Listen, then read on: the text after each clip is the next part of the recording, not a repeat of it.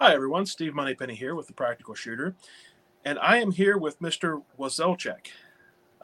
Would you like to introduce yourself? Tell us a little bit about you and what you want the listeners to hear. Yeah, I'm Josh Wozelczek. Thanks for having me on the show. I'm a Southern Arizona three-gunner and practical shooter. So that's me. So what got you into shooting?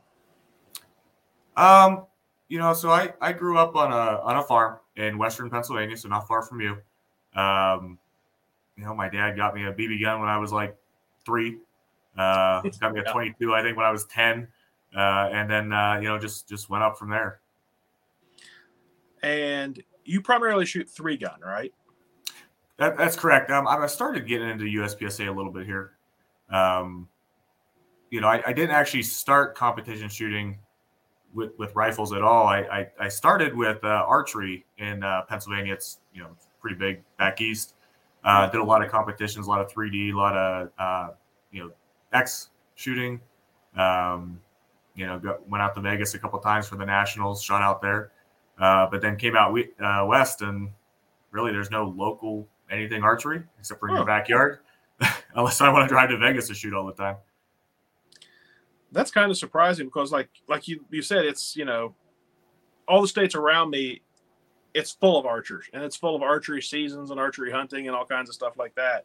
I mean, we have kids that live right down the road from me, and they travel all over our state and the states around doing archery competitions. So that's very interesting. Yeah, and out here you would think, I mean, there's an archery season for everything. I can go out, 10 months out of the year with my bow and hunt some sort of venison or deer, elk, something like that. But really out here, I don't know. It's a little bit different hunting. Back east, bow at 40 yards would be a long shot with a bow. Yeah. Out here, a 500-yard, 600-yard rifle shot is normal. So, I mean, it's significantly different distances of hunting. So I don't know if that's maybe why archery is less popular as a sport out here. Maybe it's because you're limited with range. Half the stuff you see is so far away you can't throw an arrow at it. Yeah, it's very rare that you're standing in the middle of the desert surrounded by 3 cactus and here comes a deer within 20 yards just walking up. There's no tree stands, that's for sure. That would be painful. So what do you do for a day job? So I'm the director of sales for a large solar company. We're a full EPC, so engineering, production, and construction. We do everything from the in-home sales portion all the way to, final installation and monitoring. Been with the company for a long time. So I am the director of sales. So I handle all the sales for, that division. And then I also work with the higher ups at the company on the operations side to make sure that not only is it sold, but then it gets installed the correct way. So kind of a jack of all trades, but director of sales. Yeah, that's really cool. So how did you find out about Three Gun and USPSA? So that's kind of a unique story. Well, I guess it's not really that unique. I've listened to a ton of podcasts. And everyone kind of says, I was on YouTube one night or I was watching a Shooting USA clip and I saw practical shooting. That's how I got started. Mine's very similar to that. I was on YouTube and I saw Jerry Michalik setting some world records. And I said, man, that's wild. And then, kind of YouTube, the algorithm got me. Next thing I know, I'm watching some practical shooting. Then all of a sudden I see these crazy looking pistols and I'm sitting there looking at red dots, ports, all this different stuff. And I said, wow, that's incredible. I'm going to build one of those. So I didn't, show up to my local range and get started in three gun or USPSA. I said, you know what, I'm going to build this open gun. Now, mind you, I was in the military. So, rifle and that stuff is really normal for me. Pistols was kind of, we had Browning high powers. The Beretta M9s, so I mean, they just completely different game. So I had no idea what I was doing. I go out, I just kind of find these cool pieces and parts and I put together, and you're going to laugh, but I put together this like full open, use quotation fingers for people that are listening, Springfield XD. Right. I mean, I'm talking, 6-inch barrel, ports, red dot, all that stuff. So that's how I got started. Then I had to figure out where I was going to use it, where I was going to go and go and play. So I went to my local range, and it was a USPSA match. Oh, there you are. Okay, there we go. So you put together. That was the last I got. Is you said I'm going to laugh, and you put together. Then you put together. I was talking for a while there. We lost the video. Yeah, So I put together a full race, Springfield XD. I think it was a 4-inch slide. It had a 5-inch barrel with the ports on it, red dot trigger, magwell, all that stuff. And I just thought it was the coolest thing since slice bread. It was the first thing I'd ever Cerakote, So I was like, wow, this is really cool. With the whole nine yards. Yeah, I mean, it was, I don't know. I was really attached to it. So I went out to this match, and I believe it was a USPSA match that I went to first. I'm pretty sure it was USPSA first. And, I went out there and I was just kind of asking around. I was like, hey, guys, what's going on? How do I get involved? How do I get out there? How do I shoot the match?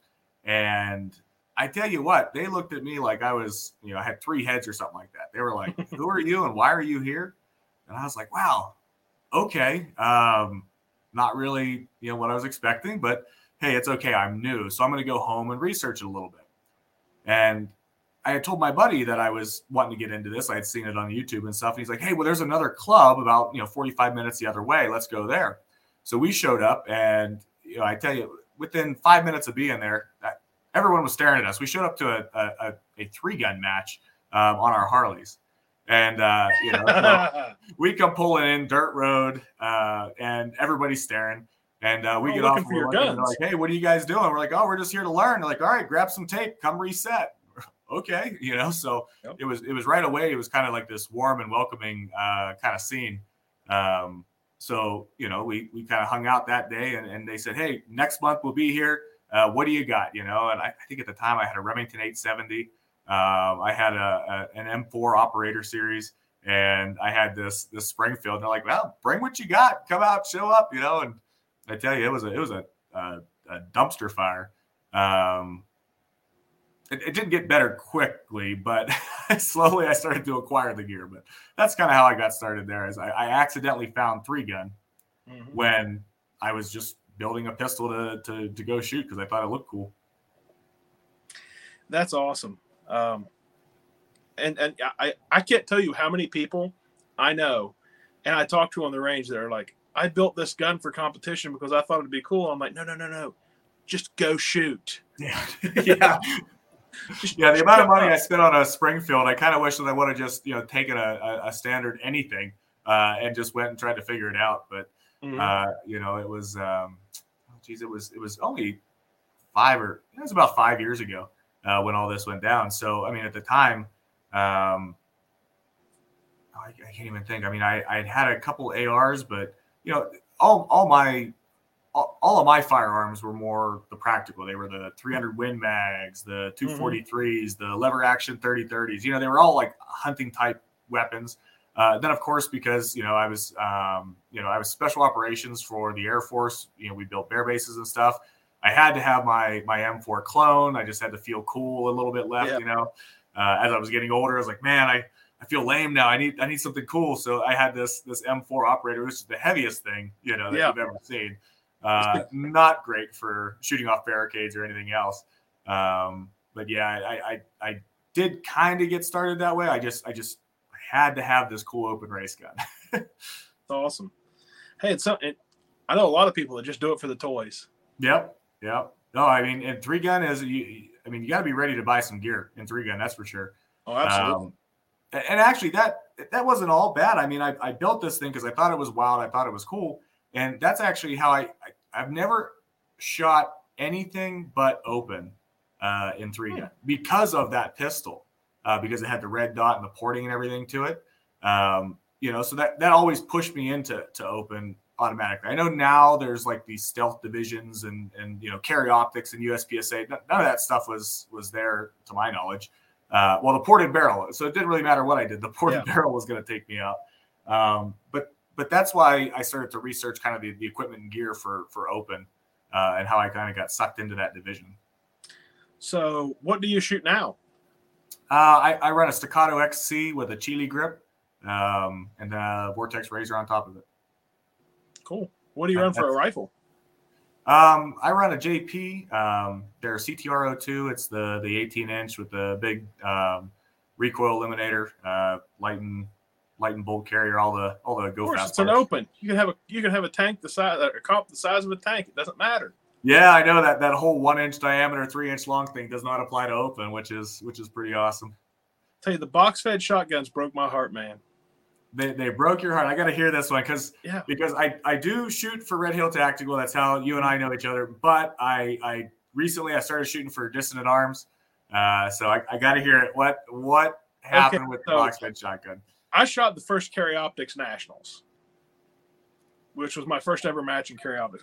I shot open with an STI in 2004-05. I was a very poor open shooter because the dot offset left me looking for the dot every time I drew the gun. I could never just shoot open because I was working for a company that did tactical training, and I was also doing security for that company, so I could not lose the proficiency with the Glock they mandated me to use. So I never could devote my entire training to open. I could just, I rarely shot my non-competition gun, but I still had to, if I grabbed it, the sights had to be right where I said. Right. But I shot the first Carry Optics Nationals, and man, I found the dot. My whole premise when I was shooting the Carry Optics Nationals was, Bruce Gray had asked me to do it. They handed me a gun, and I had the magazines and all the other stuff. Obviously, I already had for my 320, and I shared a gun with another guy on the shooting team there. So we get out there and we shoot, and I'm like, man, this is really cool, because my first premise was I'm going to line up the sights, and I'm just going to shoot this gun like an Irons gun. If I find a dot, that's awesome. I'll run with it. If I don't, I don't, So I'm on my way back, and I'm driving, from Illinois in, and I'm texting on my phone, hey, man, does your gun shop have any of this? Did you have this? Can you guys check Cabela's, see if they got one of these RX P320s? So I got that, and I started shooting open in 3-gun. Of course, I was a pistol GM back in the day, so I'm good with a pistol now. I'm like a good A-class shooter. And I go through, and I'm killing it, man. I put a 14-round tube on my 12-gauge. I was running a Breda B12i or a Benelli, whichever one was around at the time, and I was kicking butt. And then it started to get where people could afford a box-fed shotgun. Right. There were a few guys that were shooting them, but they were big, clunky pieces of crap. Yeah, the old Segas and the old VEPRs. Yep, mostly Segas. They were VEPRs, but they were not a Dissident Arms VEPR. They were this big, clunky Russian military VEPR. Yep. And versus my little inertia-driven 12-gauge, I was rocking and rolling. I could quad load pretty good. I won 2 state championships in open. Then somebody dropped $4K on a Dissident. Right. And we had an unloaded start. So there went 7 seconds. Because loading 14 in a shotgun's a lot. Right. And he just, and it was a standing thing. There was nowhere to go, nothing to do. And he's just, boom. And I'm like, crap, I dropped it. Yeah, I when I started to change gear a little bit, I got the Staccato, kind of made some changes there. Then I was like, well, hey, this Remington 870 is not going to cut it, right? I'm shooting open with a pump 12-gauge. So I did go, and I was like, I think it was just a local gun store. They had a used JM 930 sitting there. Oh, yeah. And I was like, oh, this is perfect, 14-round tube. So I was the open shooter. I was at my first major match. Was the Pro-Am back when it was in Kentucky at Rock Castle. Yes. I think it was 2018 was my first. That was my first major match. And I shoot a lot with Ursula Williams and Cindy Coker. And they were like, oh, Josh, you got to shoot in the pro side so you can shoot with us. I said, okay, sounds great. So here I am, my first major with a JM 930, with a 14-round tube loading from the belt in open. And I think at the time, I think it was running a Walther Q5 steel frame. But that was my, quote, open gun, because I hadn't really taken the step into true open. I was kind of like, I was playing around in that kind of like, the poor open side. I was like, well, I'll get a Q5 steel frame, throw a red dot on top of it. I'll this JM with a red dot. And, and I think at the time I took the gas block off my M4 and I put a full float handguard on it, so I was still kind of running. I mean, It was a flat top receiver for a carry handle and, took that off and throw a 1x6 up there. But yeah, it was, I was watching these guys with those VEPRs and I said, man, that's what I got to have. I have to have one of those. So that's when I started to research it a little bit more, because there was, at the time, this was kind of like the big push. Kind of 2018 was like the big push of the open box fed shotguns that were reliable. Ones that, not only would fire the first round, but they'd go 20 rounds out of a 20-round magazine. And there was a couple companies, like Limcat was doing a VEPR. Hayes had just came out with their VR80, where they, they're attempted a VR80. Yeah. And then, of course, Dissident was there. And, what I had heard from everybody is, oh, no, I mean, Dissident's the best, but you can't afford them. They're crazy expensive, And, I looked into it. What's if you that? Check all the boxes, they are. But yeah, well, no. I run the VEPR, the Dissident Arms VEPR KL-12E, so their elite model, and then I run what's called the NNS. So it's got an overall barrel length with the compensator of 18 inches. Yeah, so that's what I was going to ask about. What's that? That's what I was going to ask about. So how does that pattern and handle? I just choke one tighter typically than a standard 22 or 24 inch. So if I'm sitting there next to you, I'm like, hey, what choke you gonna run? And you're like, oh, I'm gonna run mod. I'm like, okay, improved mod sounds good to me. Yeah. Because I mean, I've gotten a lot better with the chokes. I used to run like a rifle. I put like a turkey full in it, and I would have like a 2-inch pattern out at 40 yards with this thing, and I didn't care because I was a rifleman really. And so then I just kind of started playing the game, started to open it up a little bit. And kind of learn that, but it really, it's not too bad. It's, you just have to take the time. You have to put in the work. Oh, figure out what that pattern's like. I joke around with a lot of the guys that, they say they want a shotgun or do this. I'm like, a shotgun is the true expert's weapon. You can pick up a rifle and it's going to hit where you point it. Right. You pick up a 12 gauge and one, if it don't fit you, it's going to hit wherever it wants to. Right. And then the pattern changes every 3 feet at the most. And if you change ammo, the pattern changes. Right. If you get 8-pellet buck, 9-pellet buck, or some of the 15-pellet 3-inch buck that doesn't have any more powder, just has more pellets, it'll make your world crazy. You pick up a slug and it hits great. You do a slug from a different brand, or you do one that's 200 feet per second faster than the other brand, and you're all over the place. Yeah, so you have to know so much more. Yeah, it's not too bad. I mean, we. The Dissident, they make the KL-12 Elite, so that's like their flagship model. That's the VEPR Mowat. So most of the cost is in the weapon that you can no longer import to the United States. I mean, just a bare bones, VEPR Mowat, the ugliest gun you've ever seen in the world that'll jam every third round with birdshot in it, is like $2,800, just because we can't get them. So then Dissident goes through and does their deal, and really the price isn't that bad when you think about it. But that's the KL-12 Elite. That's like what they were, became well known for. Well, they've teamed up with Kalashnikov USA, and Kalashnikov makes the KS-12, which is just an analog of the KL-12. And they take that the base gun, I think, is like $1,500 cheaper. So you can get an internally threaded choke system in a KS-12, and I think don't quote me here, but I believe it's like $2,800, so it's $2,000 cheaper than the KL-12. Yeah. So the VEPR, and then if you want to just again test the waters, you're not quite sure you want to take that whole leap, in, or you don't know if you want to how far away from the tactical world you are. If you're more of a tactical guy, they make what's called the Comp-12, which is like a tactical version of the KS. So it's not really competition. It's more tactical, but it's built on the Dissident Arms, just super ultra, reliable. And they've made, honestly, I mean, Superstition was just, a week ago or 2 weeks ago, top 20 open shooters, 16 of them had Dissident Arms.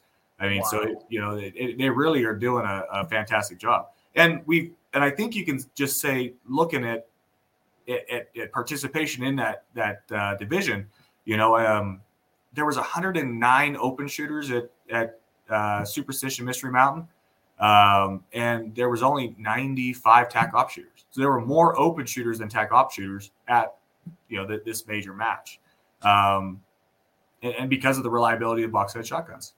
Yeah, but you're right. I mean, everything changes. I mean, I have my favorite, my Winchester AA 7.5 at 1250. Oh, yeah. Like, I've got my favorite. Academy's got the 1300s, which I know is a little bit better for you know, spinners. You know, but as long as it's got a good haul, that's it. And where most people are finding, you know, everyone goes out and buys a VEPR or a VEPR or a Dissident or anything, right? Even a VR80 or something called a Typhoon, I think is what it's called. Yeah, and if they have an issue, typically what it is because they're running these big giant magazines with giant spring pressures, and they're running the cheapest Winchester white box ammunition they can find. And oh, my gun jams every time it tries to go in a battery. I'm like, oh, let me see that round, and it's half folded over. And I'm like, well, you're running this super cheap ammo. You had it sitting on the hood of your truck, you know, and it's 110 degrees out here in Arizona, and the sun, you know, this stuff is hot.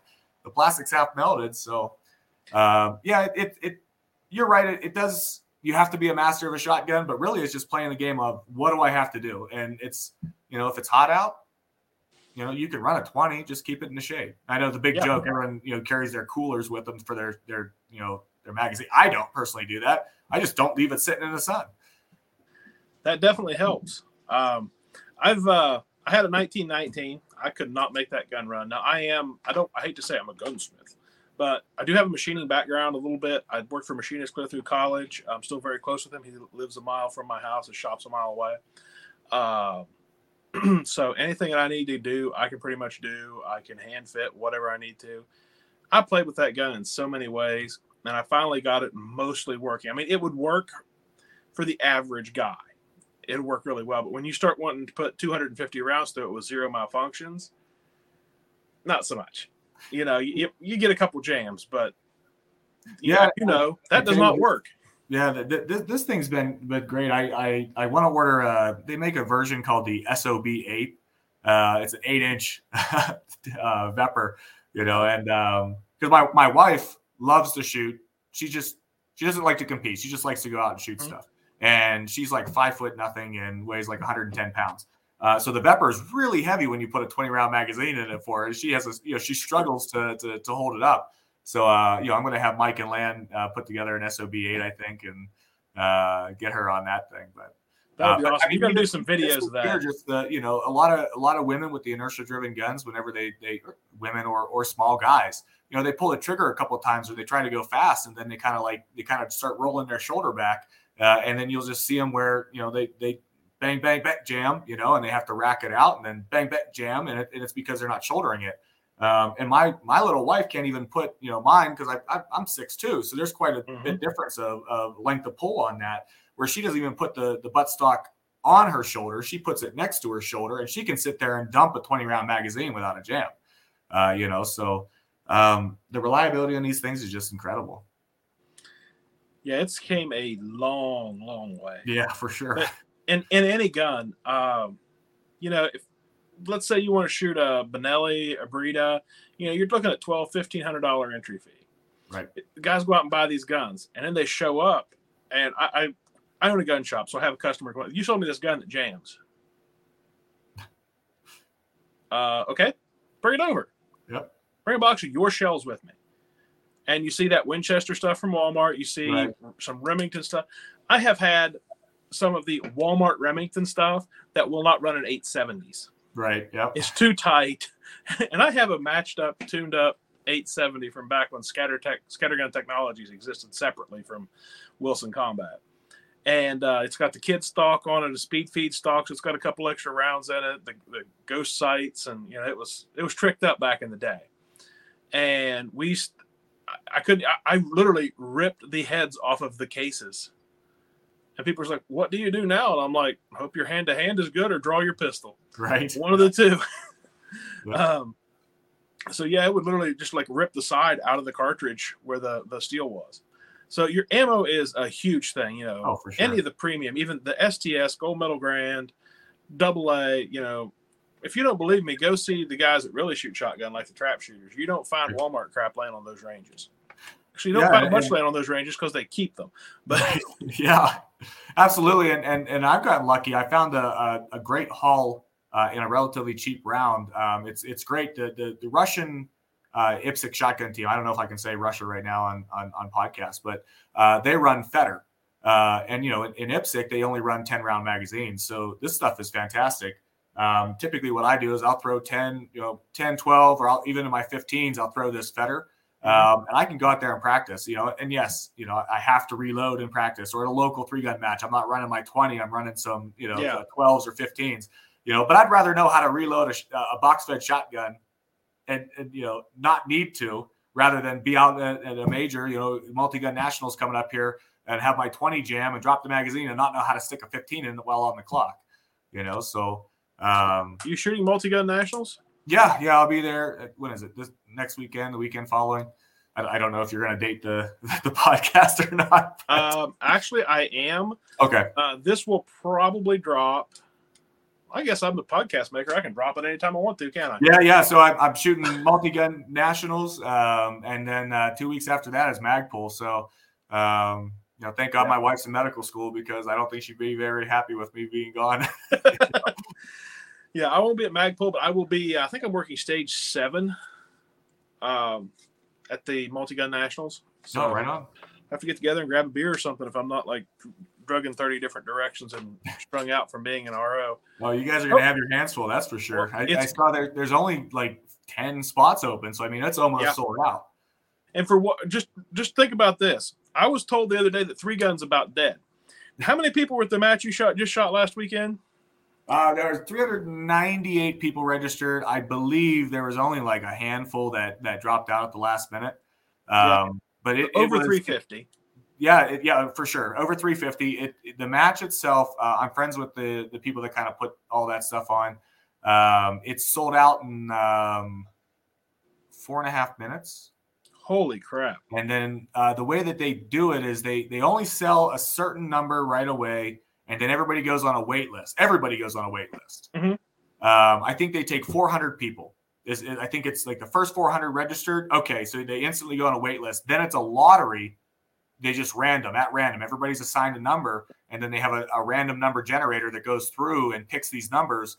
And then you get an email, and it's like you have 30 minutes to respond to the email. It's almost like Fight Club. You know, like you get a text and you're like, oh, there it is. Boom. You have to jump on practice score, pay your entry fee to get in there. You know, because I can remember when that match didn't do something like that. Yeah. And it was the same 394 people, you know, because, I got in. This is awesome, you know. But at the same time, you know, like 395 people, that'd be it, you know. And it seemed like they were always the same people. And, you know, I think it's awesome that more people get the opportunity to shoot a match like that, and to shoot a match, you know, like multi-gun nationals or whatever. 3-gun is not dead. Yeah, it needs some work on a club level, I'm quite sure. But, you know, it just I don't know. I hear the arguments. I agree with certain things. I disagree with some of that stuff. I can just tell you that, you know, my first experience with USPSA was not a great one. Mm-hmm. And then when I started to get more active in 3-gun, started taking it more seriously, started going to more majors and stuff. And then kind of like looking into, okay, no, after a major, what do you do after this? You know, is there a national competition? Is there this? Is there that? You know, and I'm looking into it. And I keep seeing this IPSC, you know, IPSC rifle, IPSC shotgun, IPSC pistol. And I'm like, well, I'm never going to be an IPSC pistol shooter. I mean, I can't shoot my way out of a wet paper bag, even with the red dot on. I joke. I've gotten significantly better.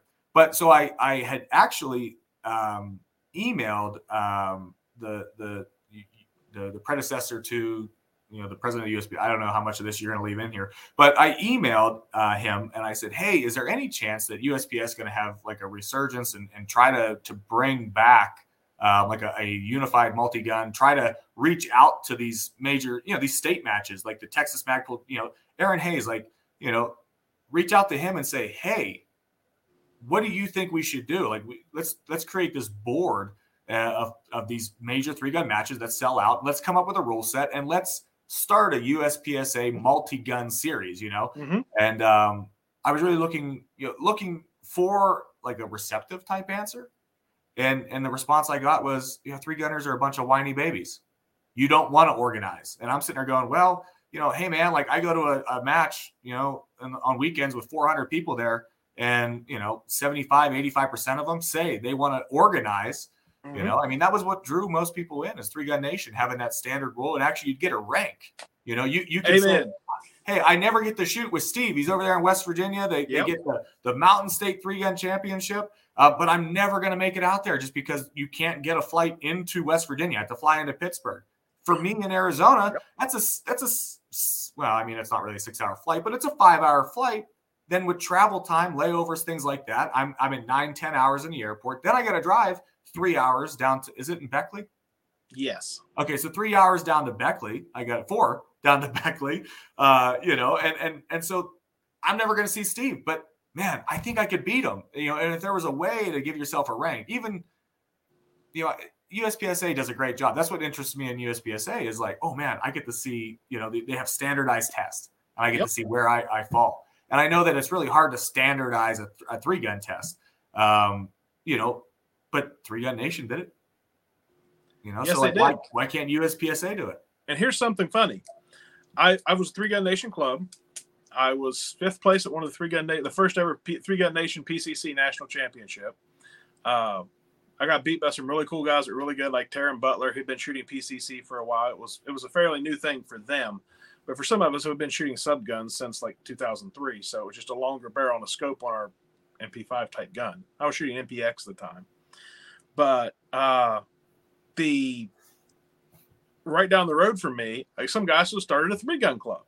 And I'm like, I kind of go up to the match. I'm like, hey, did you guys have a match last month? Yeah. And I'm like, and you didn't invite me? And they're like, what do you mean? I'm like, well, didn't you got on Three Gun Nation, right? Yeah, but this is kind of an outlaw match. We didn't want to affiliate. And I'm like, well, that's cute. Well, the stage you just shot was off a Three Gun Nation website. Do you know that? Yeah, I didn't know how to make up stages. I've never shot a match before. Yeah, I think that the you know, that outlaw mentality, I get it. Like, you know, in Texas, most Texas matches allow coaching, which that is definitely an outlaw thing for sure. I mean, right, Three Gun Nation is never going to allow that. But I think that's really wild. That's a really great way to get new shooters in there. I mean, even if you had a coaching is allowed if it's made known. Right. You know? And there's a lot of matches that they don't want to give up their little, like, well, we like to do X, Y, Z. Like, I don't want to, you know, unify under this. I think that if somebody were to say, hey, we could unify this and we could allow for these little rules that make your match your own, you know, because I think there's even more to it than that, because I just did the RO and the CRO class. You know, coaching is allowed in USPSA. It is. This is the thing. I'm not saying that you, because you don't know, but most people don't know. Everybody's like, oh, you can't coach in USPSA. I'm like, no. You can't coach at a level 2 USPSA match. Level 1, it's encouraged. Not necessarily, you know, if me and you come out there, I'm like, hey, dude, maybe you should do this order or that order or whatever. Hey, you forgot that one over there while we're shooting. But in my CRO class, they gave us 3 or 4 new shooters on our squad. And I knew that was going to break somebody's heart because just the level of odds there, you know. And I think my heart was broken worse than the person I DQ'd. But I feel that they'll be back to another match, you know, because of the way all this handled it afterward. But USPSA rule sets are very different for level 1s. They're not less safe, but if you want to allow, flashlights are all legal now. But if some guy shows up with a Desert Eagle that's overweight and a tactical leg holster, you can say, who can shoot the match? I mean, for God's sakes, they're not even USPSA members. Yeah. You don't have to be a member to shoot our local matches. I would much prefer, especially if I become elected president, that you become a member. But and that's one thing I don't fully grasp about the USPSA. There's a lot of stuff I don't know. Honestly, I started getting into USPSA because I was like, hey, multi-gun nationals, the 2-gun nationals, those are the keys to getting into the IPSC world shotgun match. Yep. And that's my ultimate goal. And that annoys me. I should say ultimate goal. That's a goal of mine right now is to make it there. mm-hmm. And to make it there and do well. You know, so I'm like, okay, well, hey, so I got to play this game. So I reached out to a couple buddies that shoot USPSA. I'm like, what do I need? And they're like, you need a registration number. I said, great. And I got my card. I'm like, there, I got it, man. So I'm good to go. And they're like, well, you're unclassified. I'm like, I don't even know what that means. Well, you know, we're doing these classifiers. We do one a week, you know, or one every Saturday, every other Saturday of the month. And I'm like, okay, well, how many do I need to get a classification? You know, because I need one for 2-gun nats. Not for multi-gun nats, I believe. That's what I read. Yeah. So I'm like, I don't need it for multi-gun, but I need it for 2-gun nats. And they're like, okay, yep, come on out. So I go out, and I couldn't tell you the names that I shot. I couldn't tell you what mm-hmm. they were, but I was shooting my my Staccato. So, of course, it's open minor. I'm at a disadvantage already, you know, whatever. I don't load my own stuff. I no interest in, you know, over Sammy specs. And then I run a Dissident Arms KR9 is my PCC. So I'm running an AK base PCC, which is really cool. It really stands out at when you're sitting there next to all the other PCCs, and you know, you got this AK platform sitting there. You know, so I go out, I shoot my four classifiers, and they're like, "Hey, congratulations, you're B class." And I'm like, "Cool, I don't know what that means." So if you tell me something about USPSA, I believe you. I'm sure. So, well, but back to the point there is that, you know, like Rocky Mountain, they like to do their own thing, like mm-hmm. their own rule set. But there's some rules that, you know, I totally understand. But, you know, I go to all these matches at Rock Castle. You had to drive like miles and miles from stage to stage. You know, and there's, you know, I don't remember how big Rock Castle was, but, you know, let's call it 200 plus people. Yeah. You know, competitors driving miles and miles, getting out of their truck, going to the back of their truck, taking a rifle out of the bag, carrying rifles around, carrying shotguns around, putting their pistols in there. And nobody got shot, to my knowledge, ever during any of these matches. And, you know, at USPSA, if I pull up my PCC and I look through the red dot up at the berm, you know, then hey, that's a you can get, you know, DQ'd. And I'm like, wow, okay, I thought I was an adult. So they just redid a few of those safety rules. They're not any, and the biggest thing is that USPSA doesn't want to do anything that looks or is deemed less safe within their pistol stuff. Because there has been a time where I felt that there were some things that were inherently unsafe. There's also been a lot of times that I was glad that there was that level of safety there to help protect, you know, myself and those around me. But the biggest thing I think they're doing now is they're telling you where you can and can't handle your long guns. They have loading tables. They say where they will be, and they will have signs on them. If not, I'll be down there on Tuesday, and I will take out my pen and paper and write. Well, and so like the Superstition Mystery Mountain, they do run a lot of USPSA style rules mm-hmm. there.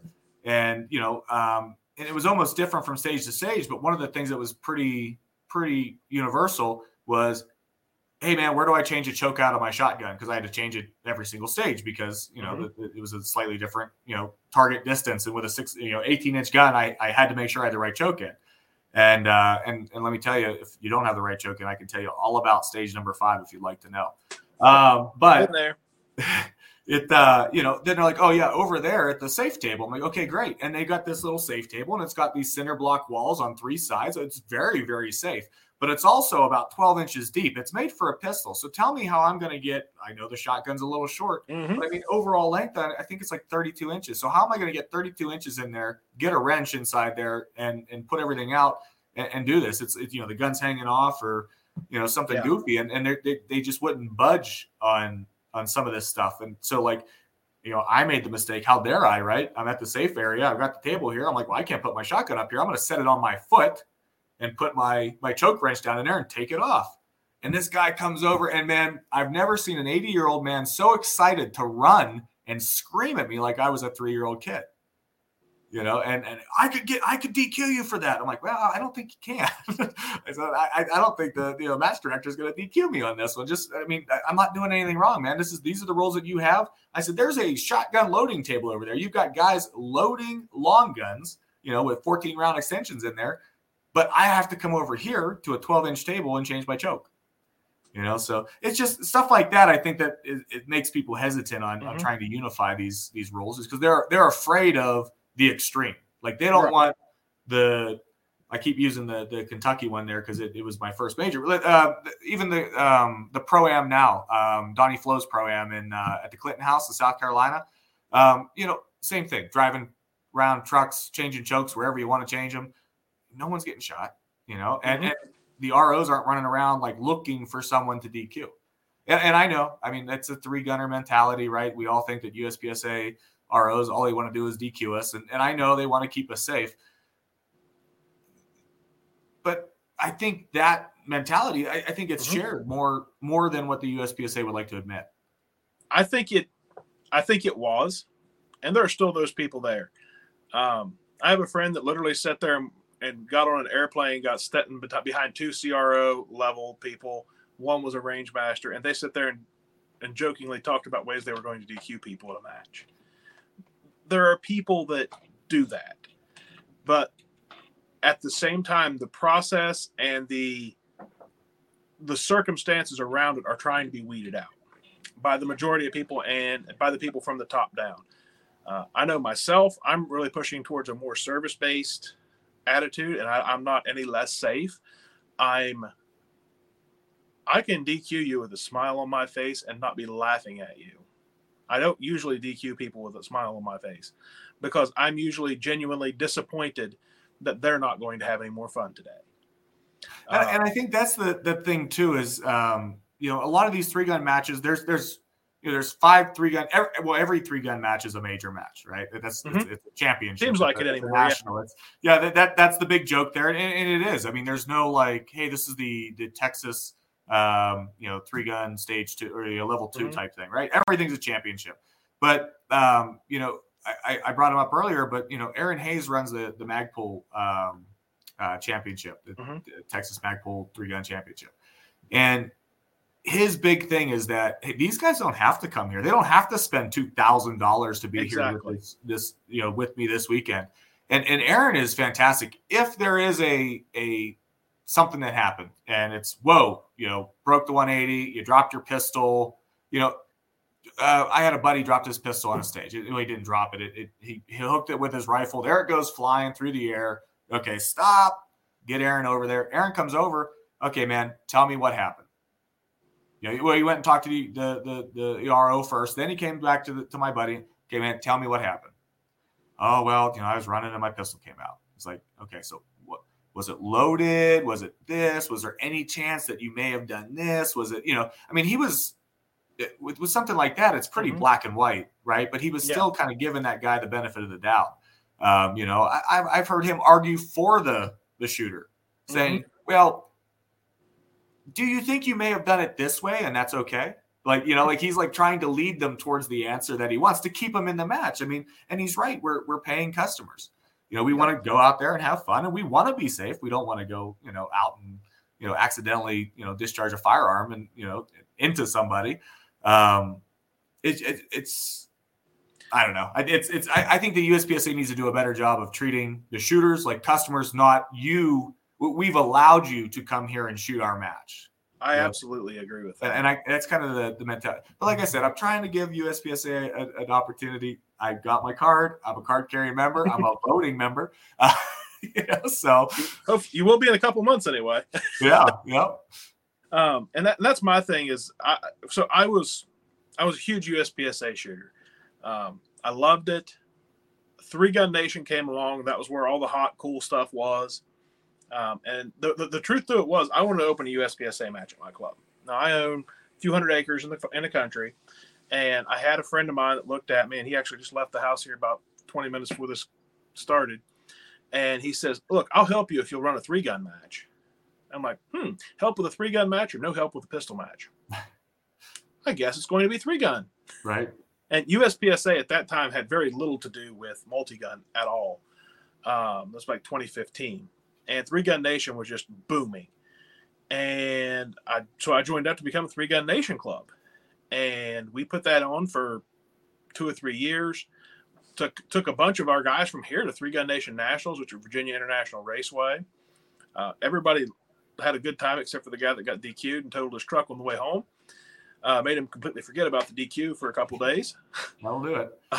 But he's still a shooter and loves multi-gun and everything else. And they had big classifiers. They had classifiers that had, you had all three guns in, for one right. thing. They tried the single gun thing, but it was just too loose. When I mean too loose, I mean the stages weren't designed to be as technical to make it really super challenging and stuff like that. But there's no reason we can't have classifiers that are similar. I mean, Bill Duda, I don't know if you shot any of this stuff. It's called Go Fast, Don't Suck. He made those banners. Yeah. He does a postal match. It'll come out in April this year. You can download the files. You can set up the stages at your match, and it's a national championship. Right. You don't win much, bragging rights. Yeah, I forget whose podcast he was on that I heard, and I mean I think that's just a wild. I think it's a great idea. I think it's what Three Gun's missing is a way for the the guys that are up in Parma to compare themselves to the guys that are in West Virginia, or maybe the guys that are down in Florida. And not everybody has the extra money to invest in three gun. I mean, three gun is a gear heavy sport. I mean, when I fly, I have to carry extra insurance on my firearms when I fly because it exceeds my allowable homeowners. Most people don't know this, but your homeowners will pay for $15,000 worth of high value goods when you travel, like in your car or like when you're flying. And some policy, yes. What's that? A lot of policies will, yes. Yeah, that's what I mean. Like most homeowners, but when you fly with a Staccato, when you fly with a VEPR, and you fly with a JP, you've exceeded your $15,000 limit, and so I have to carry extra. And then that's extra insurance people aren't going to want to add, or they might not know to add. They're going to buy these. For me to fly to a match, like when I go to USPSA multi-gun nats, and a typical match like that is $2,000, and so a lot of people don't have $2,000 just to spend on the match. And that $2,000 does not include current ammo prices. So $2,000 is getting there, sleeping there, eating there, and shooting there. It doesn't involve your gear or ammunition or anything like that. So it's tough. And it'd be nice to be able to, set up a classifier like the USPSA does. Okay, this is the time of every classifier in there, and then you can compare yourself. I can compare myself to the AMU. I can compare myself to whomever I wanted to, Oh, hey, Taryn Butler, he shot this, this stage here in, 13 seconds, and that could be my goal to get better, because I tend to train better under duress. I know that, under duress, you're only going to rise to the level of training that you have, but I feel that I do my most learning under duress. One of the best training sessions I've ever had was shooting the Dissident Arms, the falling steel match that they do every month at their club. It's falling steel. So PCCs are there, pistols are there, shotguns are there. And it's fantastic. It's 22. They have a 22 division as well. And just to see how everybody else would just attack this and shooting steel. I know a lot of people say, oh, you can get sloppy with steel because you're not shooting for A zone, but it'll keep you honest because you have to knock it over. So you can't wing it. You can't hit the stick. I mean, you got to hit the plate and knock it over. Yep. That's one of the best trainings that I have. And it'd be nice to kind of have these competitions so that whenever I look, I go, okay, this guy shot it in 71 seconds. That's the time to beat, And so I'm going to push myself to do that. And we're really spending a lot of time on that. But hey, that's fine. The thing I like about that's, Three Gun Nation's website will let you put in videos. So now there's a video of me and Daniel Horner shooting the same stage on two separate ranges. And now I can overlay that video if I want to take the time and download it and play those games. But I can click play and was it really faster to go to the right side? So then the next time I go to the match, I'm going to shoot it the way Daniel Horner shot it. How do you figure that out? Right. Well, and that's the thing. There's a lot of training out there for USPSA. I know JJ Mercaza does a movement class and a transit, Max, Michelle, all those guys, they do these awesome classes. And I plan on trying to get some of those in there, but a lot of three gunners, what we have to do. And I'm sure it's the same for you, or maybe it's the same for USPSA. for the people that maybe can't afford to fly and take a class, this is the same as flying and shooting a match, right? Is YouTube. So you just emulate the people that you're watching in there, and you find somebody who's built similarly to you that maybe has, you know that, hey, he's got bad knees, so I'm going to kind of see how he does it because I've got bad knees. Or, you know, oh man, well, he's 6'2", he's, you know, athletically, you know, he's in good shape. I like to compare myself to that, although I'm kind of rocking the dad bod and no kids. But, you know, it's like, oh man, well, do you see the way that he, you know, pumps his arm and the way that he uses the gun's weight to move? You know, so a lot of that's done on video. And like you said, to be able to see the match or see how he shot that stage, to see the actual footage of him shooting the stage, you can sit there and go, okay, well, I can set this up because there's the measurements for it. And I can train and try to, you know, to basically just to copy what he's done or then try to beat what he's done. Mm-hmm. So I think there's a lot of value in that. I wish USPSA would do that more. You know, Practice Score has that option. You can upload videos for your stages on Practice Score right on the site, but I don't know that anyone really ever uses that. I don't know as they do either. But I know one big thing that my range, we don't tear down the stages. Yeah.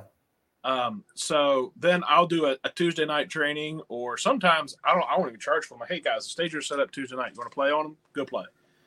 Like, what about you? I'm like, I don't want to play on them. Why not? I think the best I did was Friday or Saturday or whenever I shot it. I'm not going to train because I don't want to do other stuff, but I will be at the shop. The range will be open and you're welcome to come out and play. And there's a number of guys. They'll come out and they'll go, huh? Then next thing I know, they go, hey, Steve, come out here. Look at that. Oh, God, I'm back on the range. Let me get my gear. So it does create a level of competition that reaches out. And I had a few guys that, you know, I was kind of headhunting, you know, back in the day. And I'm not in a bad way, you know. It's like I like that guy's scores. I want to see if I can beat him. I like, you know, I think that's good. You know, so I think it's a phenomenal way to breed competition. And I think that the biggest things that USPSA has going for it overall and that it owns is its classification system. Oh, for sure. I think that's the biggest thing that Three Gun is missing right now is a classification system and a solidified rule set. Because if it's not solidified, there's going to be some within the next 2 or 3 years. If we don't do it, somebody else is going to. Period. Well, and like I've had ideas, and obviously I'm not running for no USPSA, you know, president, or not trying to unify. I'd love to see it, but I'm not out there actively trying. But you know, to my understanding, when USPSA somebody wants to do a USPSA level 2 or any match, right? They have to get everything approved, mm-hmm. right? So like, why couldn't you know like Aaron at Texas Magpul say, hey, whomever at USPSA, look. This is what we're going to do. These are our stages. These are our rule set. Do you approve it? Right? They can approve the rule set as they have it. It's an outlaw rule set. They can approve it for that match, obviously. They can say, yes, we like this. Everything looks good. Everything looks safe. And boom, now it's a USPSA match. Mm-hmm. Right? Like, I don't get why it has to be hard, why we have to force a rule set on everybody when we can just approve a rule set or maybe make a couple changes or tweaks to their rule sets. And yep, it looks good. It's great.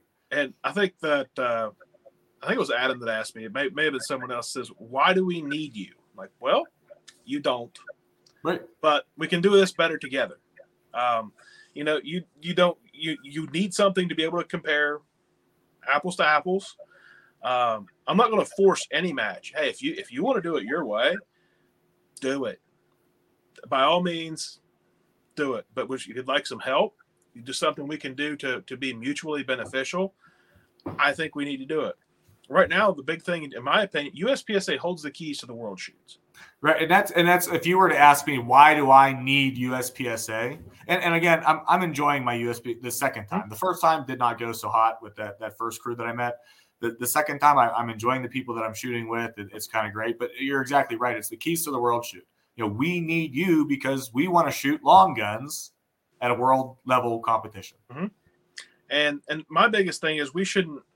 Okay, you're a shotgun shooter. Could you please explain to me how shooting PCC and pistol is going to help your placement in the World Shotgun Championship? You know, I hear what you're saying, but I think you're asking the wrong person, because I could not believe that that was a qualifier. I couldn't either. And I'm a life member. I'm one of the biggest proponents of USPSA out there for multi-gun and stuff. I'm like, oh my God, guys, could we not just like pick a trap match or something and tell everybody to go to it? At least it has a shotgun in it. And so, you know, seeing that and not knowing how it was going to change or what's going to change or even if anything's going to change, right? Seeing that, I was like, wow, now how am I going to stay proficient? So if you were to say, Josh, how are you going to be able to be a shotgun shooter when or get matches or how's this going to be beneficial to you, right? How is this PCC match going to be beneficial to you? So here's another plug for Dissident Arms. I had Dissident Arms build me their KR9 Elite, which is their elite, their top level competition PCC. It is the exact same length of pull. It's the exact same, operation manual on the thing. Mm-hmm. The exact same length. It's identical in every single way to my shotgun, with the exception that it has a folding stock and the shotgun does not. Mm-hmm. Left side charging handle. So anytime I shoot PCC, and that's one of the reasons I got involved in USPSA was, hey, I want to shoot this PCC in matches so that whenever the shotgun worlds come around, I kind of have an idea on how these stages are going to work, what it's going to be like to move in these tight quarters with this, you know, this 28-inch gun essentially. And you know, that PCC is going to help me train for shotgun. Yep. I don't know why a PCC match determines who goes to the shotgun world shoots though. Yeah. That's the long answer to your short question. My long guns have identical stocks, safeties that go exact same distance. So that if I can get them, hyperfire trigger if I can get them. I actually was fixing to set up a VR80 for the 3-gun matches this year, but I realized that with the length of time, the amount of ammo, and all that stuff, I better just stick with TAC Ops and be done. Actually, I was going to shoot heavy because I have a 308 that completely matches my 223. Like I said, I shoot two A armament, excuse me, and they have their Balios and a Xanthos, and I have them set up exactly the same. And I have a Foxtrot Mike PCC AR set up exactly the same grip, same safety, same trigger. And I was going to set up the VR80 exactly the same way. Yeah. So that I would have but there were 3 people signed up for it last week for heavy tack. Oh, I saw that. I think that there was one in tack irons and one in or 2 in optics. Yeah, you know, it wasn't very big. And I'm like, I can't do that. We have to have 10 people to call it a division. Yep. You know, why am I going to go down there? And the biggest thing to me, I'm cheap and I'm poor. Was the fact I was going to shoot every target twice with the 308. Yeah, that's you know, so Dave Hartman at the 3-Gun Show, you know, he talks a lot about the different role sets and things and trying to standardize roles. And there's, you know, 95% of what he comes out with, I am 100% in agreement with, except when we get to like those crazy outliers, the heavy division and the limited division. I don't agree with some of the stuff that he's come out with or he suggests or him and Adam Maxwell talk about. You know, and one of the things that like you brought up there is, you know, one hit with a 308 on paper should be scored. That should be it.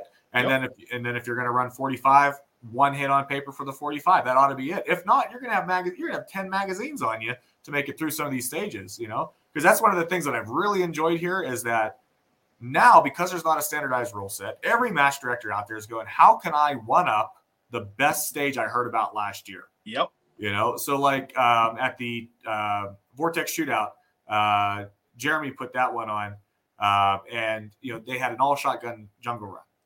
And I mean, I kid you not, when I looked at it with my box fed magazine shotgun, I'm sitting there going, I don't know that I can carry enough ammo. You know, and I have 320s on me and I've got 215s. And I'm like, I don't think I have enough ammo. And it was like 58 rounds, I think, to complete it. But it's 58 if you nailed the spinner at the very end with one shot. So, I mean, you know, it's 58 plus however many. And, of course, that spinner, all the targets were up super close to you. I mean, right there, you know, just a very well laid out jungle run, you know, 5 to 10-yard targets, except for the spinner that was at 20. So, of course, you're going to choke up for the spinner at 20. Yep. Now, when you're trying to run the jungle, the jungle run, the jungle portion at 5 yard targets, you're having to hold, you know, with a red dot, you're holding above the target to, you know, to whack it. And so there was a lot of makeup shots for open shooters. But those four, anybody with a tube gun, I mean, other than Jerry Michalik running the speed sticks, I feel bad for anybody that was running tube gun on there. They were running double chest rigs. You know, there was a junior shooter on our squad, Nate Schmidt, and he had a chest rig up high, a chest rig down low. He had chest on, you know, he had stuff on his belt, and I'm like, man, he was carrying more in ammo weight than he weighed, I think, and you know. But, I mean, everybody finished that one with a huge smile on their face. But that's what I mean is everybody's trying to one-up the next person, so you never know what you're in for. And I really enjoy that about it. You know, I'm looking forward to the USPSA to kind of see how they do three-gun stages. This will be my first USPSA three-gun match. You know the matchbook's up, right? Yes. Yep, I got it printed off here. I tell you what, I wish they do less ads. They used a ton of ink. Yeah, I did not print it. Because I don't want to say less ads, because I greatly value every person that is in that put that ad there. But there's also a way with graphics to make it so the background is clear. Right. Yeah. And I definitely want to make our matchbooks more printable. And you know, this is the thing that I'm not. It's a little tiny thing that, you know. But I think it would be a lot cooler if I could print it and not my work actually not get an alert that I printed the 20-page. Right, or my poor printer back there is 10 years old. I've used it for work for the last 10 years, and I'm printing this stuff out. And the paper was so wet with ink that I had like 5 jams. And I can't tell you in the last 10 years how – I don't think I've had any jams in the last 10 years except for when I printed this thing, and I had like 10 jams because the paper was just so wet it was kind of getting stuck in the printer. Yeah. But, I mean, I really – like you said, it's such a small thing to thing, you know, like some of these things, whether a matchbook comes out before or not, I don't care. There's some interesting things in here that kind of, I see like Joel Turner out there, you know, left hand throwing a right hand throwing a clay, you know, cause you got to like start with the right hand and something with the left hand. So some things like that are good. Like, you know, like if I have to go prone with the shotgun, like how am I going to do that? You know, like seeing think of like that. Well, I mean, seeing things like that, that allows me to kind of to think and to get used to it, you know, because there's a lot of people that I shoot with regularly that don't know the height of their bipod if they're kneeling behind a spool or if they're laying down. Or, you know, I see people adjusting bipods on the clock. So there's some things here that it's like, okay, from a kneeled position, I'm like, oh, okay, that's great. I see a couple, you know, I think in the book they call them tank breaks, but you know, the tank traps. Tank trap, yeah. You know, me right away, I'm like, oh, I'm going to throw my milk toast bag from WeBad. I'm going to put that on there. Get a custom one made with bungees on it. That would go right on there. That'll be golden, you know. Or I see in the matchbook again. It's not necessary. It is nice to have. You know, I see 100-yard, you know, slug shots, and I'm sitting there going, great. That's an offhand shot for me at that shotgun. You know, put the red dot at the bottom of the plate, pull the trigger, and I don't have to wait for it to hit. I move on to the next one, and I know it's going to.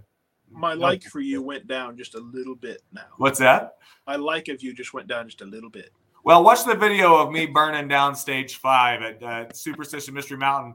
You know, there's 2 slug targets. I had an extra to burn, and I could see the slug. They were like a low recoil slug going like 1,300. So I could see the slug heading towards the plate. So I was like, oh, that's good. Pulled the trigger again, moved on to birdshot. I could hear it hit twice.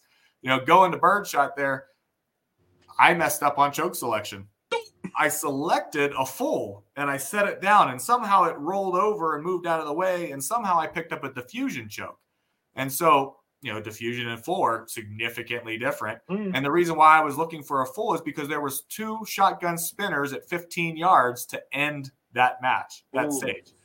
So I can tell you that going wide open as fast as I could with 15 rounds, those plates moved maybe like 6-8 inches, and that was it. I mean, it was 60 seconds worth of penalties. Now, can you shoot slugs out of your full? Oh yeah, yeah. I if I was going to shoot slugs all day long, I would not have a full in there. But yeah. I mean, you get away with a couple here and there. I mean, even at that, I don't. You know, the wad is what takes up the space there. The wad is wrapped around the slug, so it's plastic hitting that metal there, and you know, machining tolerances now are so tight that I don't think it makes a difference. I mean, maybe on like an older shotgun that I have, or my old Ithaca or something like that, I'm not going to send a slug down that thing with a full choke in it. This Dissident here, I don't know that it really matters all that much, in my opinion. And I am sponsored by them. I am not a engineer for them. Okay, so you know, I don't know if it is okay, but I believe it's fine. Do you follow Laney Oakley on Instagram or Facebook? I've seen some of her stuff. I think on Instagram I follow her. I found her.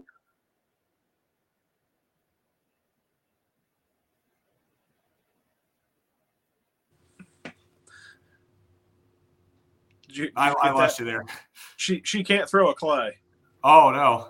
Oh, she posted a video of it. She said, I have trouble throwing anything. Now, you know, this is the lady, for those who don't know Lanny, that literally stands on top of a balance ball shooting stuff.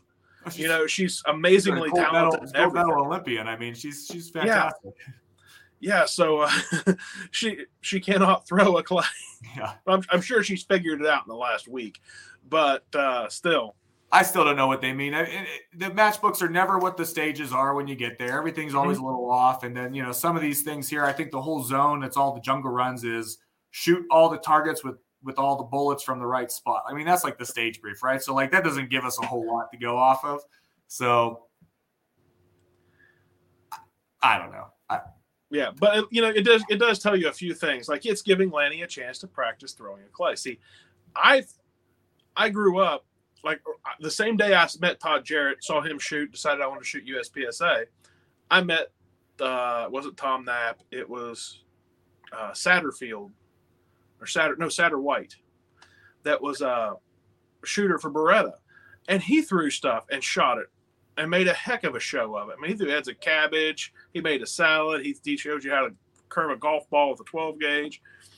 And from that point on, you know, you see him grab a clay and throw it. Well, that's pretty cool. Can I do that? It looks like I can do that. There's only one. Hey, if I can do one, I can do two. Now, I can't do 12 like some of those guys can, but I can hit 3 or 4 pretty simple.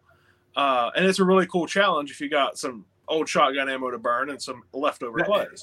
That was like growing up on a farm, a semi-auto shotgun for me was you know, it was break action or it was pump. It was, you know, that's kind of what we had. You know, we were farmers, we were poor, so semi-auto was kind of, you know, not in the cards. But I remember, and I think it was this is really going to date myself, but I think it was Patrick Flanagan is his name. Yes, he was shooting for Winchester at the time, and the Winchester SX something just came out, and all those videos of him throwing aspirin up in the air and shooting it. Him throwing a whole handful of clay, 10 clays up in the air and bah, bah, bah, bah, bah, bah, you know, just nail them all. You know, of course, like you said, man, I could do that. Yeah. Turns out a couple anyway. Yeah. So we'll find out here, because I have to throw a clay with my strong hand, shoot from the weak side at the clay with a red dot. So let's see how this goes. I think you can shoot strong side. Oh, okay. Great. The gun will be in your weak hand. I've done this, started a number of my 3-gun matches just to screw with people. Not in a bad way, but, you know, at the same time, it's jokingly a skill. Right. And a lot of times, you know, with one of us, another person to throw the clay and all that, it's like, you know what, throw your own clay, because we're trying to figure out how we're going to make it. The reason this came about is I'm standing there with my friend Weston, and I'm like, well, how do we make this fair? Well, I could throw every clay for every person. I'm like, and your arm's not going to get tired after 30 clays? Because that's about the number of people we got. Like, it's like, well, I'm like, what we do is we make them throw it. Yeah.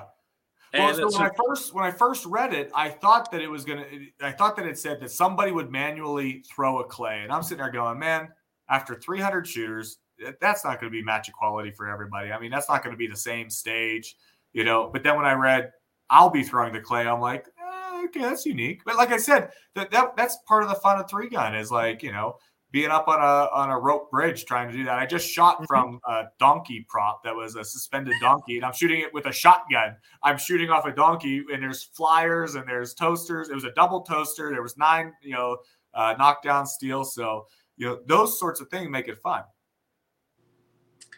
That would be awesome. So what other matches are you planning to shoot besides the Magpul and the USPSA multi-gun nationals. Oh man, I got a pretty full year. I love shooting three gun. I love shooting all guns. I even like shooting one gun if it's the right gun. So let's see here. I got two gun nats up in Cameo. I'll be shooting that. I may be Magpul, and then Cindy Coker does the Micah Memorial Donate Life match. It's a charity match, raises life for organ donations. I RO that match for her. So staff that. I'll be up there for the week doing that. I've got a few others on there. I probably should have wrote them down.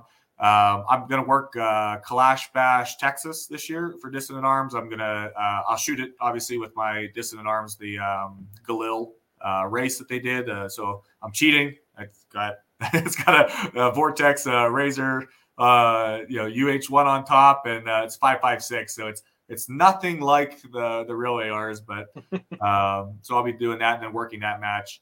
Arizona State PCC Championship, they do a fantastic one. Since Donnie Flo has taken over the Pro-Am, I've always shot the Pro-Am out there at Clinton House. So that's usually one that I really enjoy. And then, to my surprise and my excitement, the other day, I was on Practice Score.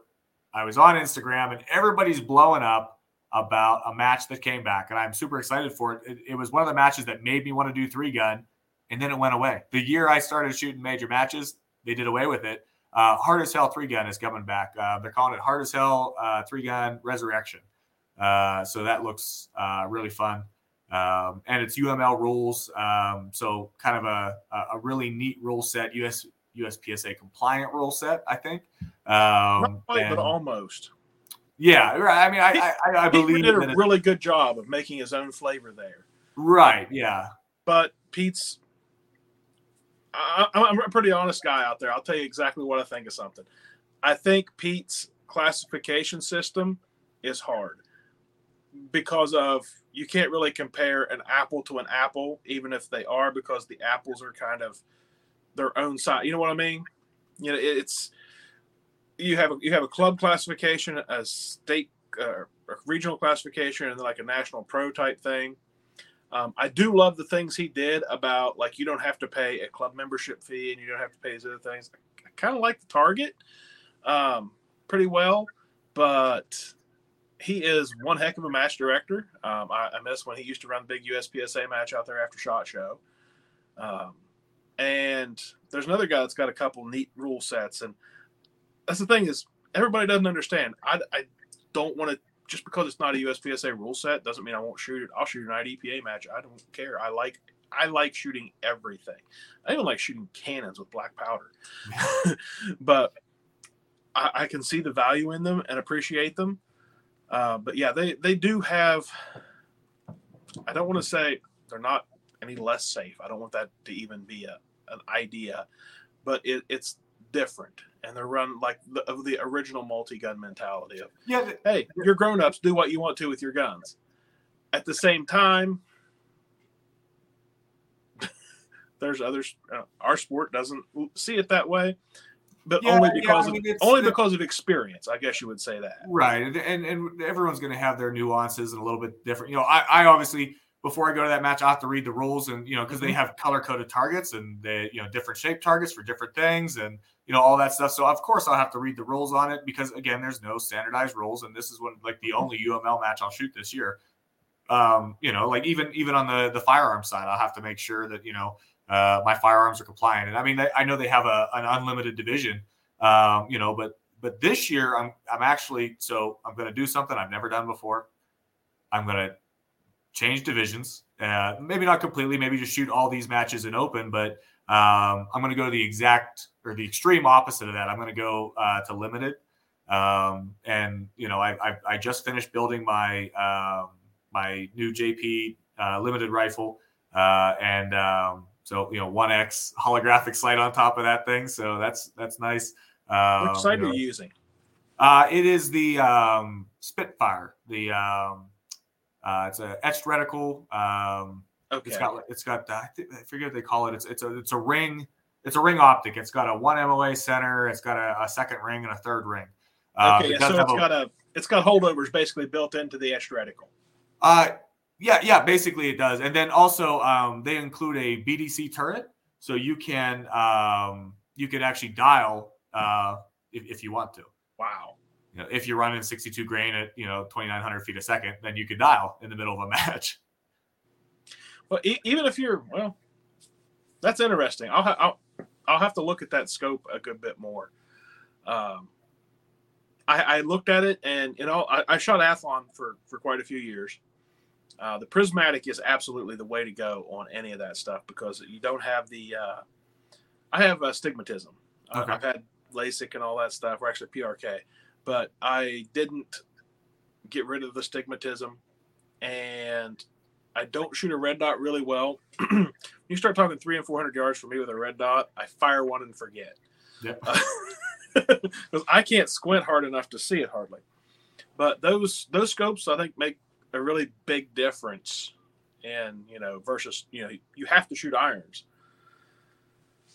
Oh, yeah, for sure. The S reticle there, having those holdovers kind of built into it is fantastic. It gives you a huge advantage there.